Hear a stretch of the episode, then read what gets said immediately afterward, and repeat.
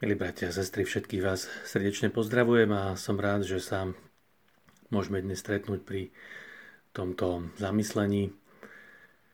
Dnes je možné sláviť ľubovoľnú spomienku na svätého pápeža Jána I., ktorý je takou trošku menej známou postavou dejín církvy a chcel by som ho dnes trochu priblížiť a chcel by som o ňom povedať pár slov, najmä preto, lebo je dobré občas sa pozrieť do dejín církvy, aby sme si pripomenuli, čo všetko museli riešiť naši bratia a sestry v iných dobách. Rozširuje nám to horizonty a dáva nám to iný pohľad na našu vlastnú dobu.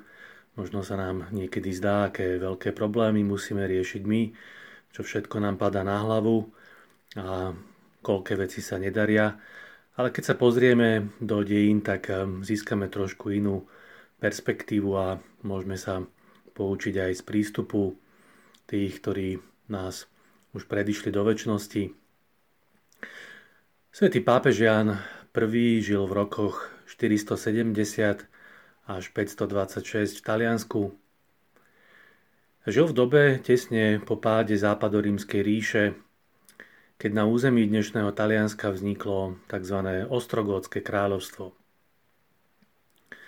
Ostrogóti boli Germáni a podarilo sa im vytvoriť veľké kráľovstvo, pod ktoré spadalo celé dnešné Taliansko, Rakúsko, Slovínsko a Chorvátsko.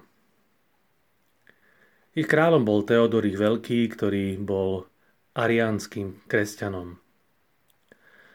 Ariánstvo dnes už neexistuje, ale v tom čase to bola veľmi vplyvná heréza, ktorá súperila s katolicizmom.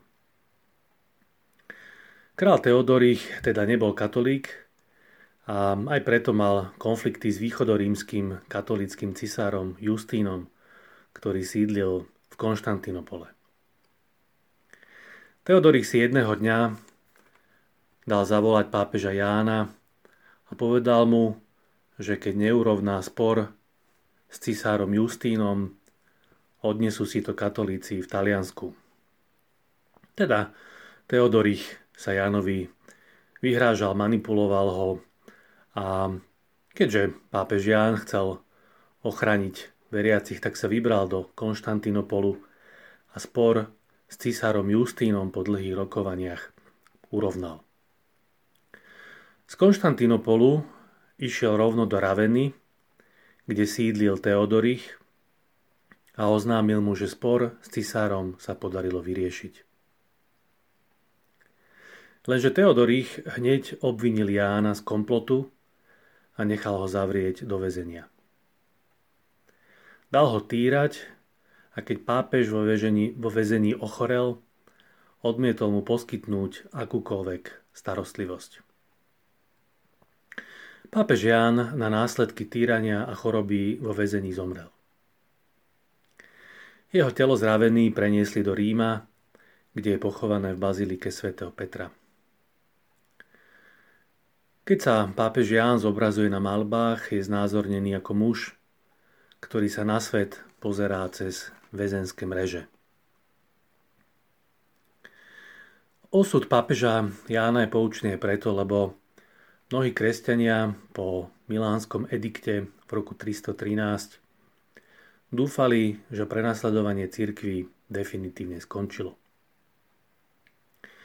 Keď čítame starovekých autorov, ktorí zažili kruté rímske prenasledovania a potom aj uznanie kresťanstva milánskym ediktom, cítime z ich spisov veľkú úľavu a nádej do budúcnosti.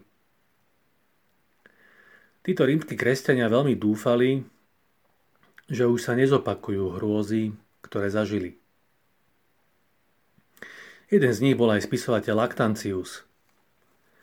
Jeho dielo o smrti našich prenasledovateľov končí modlitbou k mučeníkovi Donátovi, ktorá presne odráža túto nádej.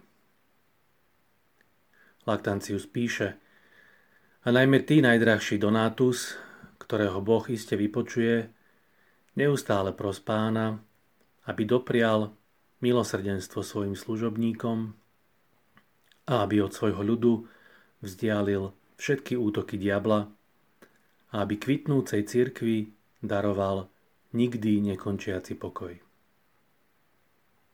Všimnime si tie slova, nikdy nekončiaci pokoj. To bola túžba kresťanov po rímskych prenasledovaniach. Nikdy nekončiaci pokoj. Táto túžba je pochopiteľná, ale žiaľ nereálna. Prenasledovanie si vždy nachádza nové zámienky a je dobré trochu poznať dejiny, aby sme vedeli o vytrvalosti a hrdinstve našich bratov a sestier. A aby sme aj z ich príbehov čerpali motiváciu pomáhať kresťanom, ktorí sú prenasledovaní dnes. Lebo to je naša bratská a sestierská povinnosť.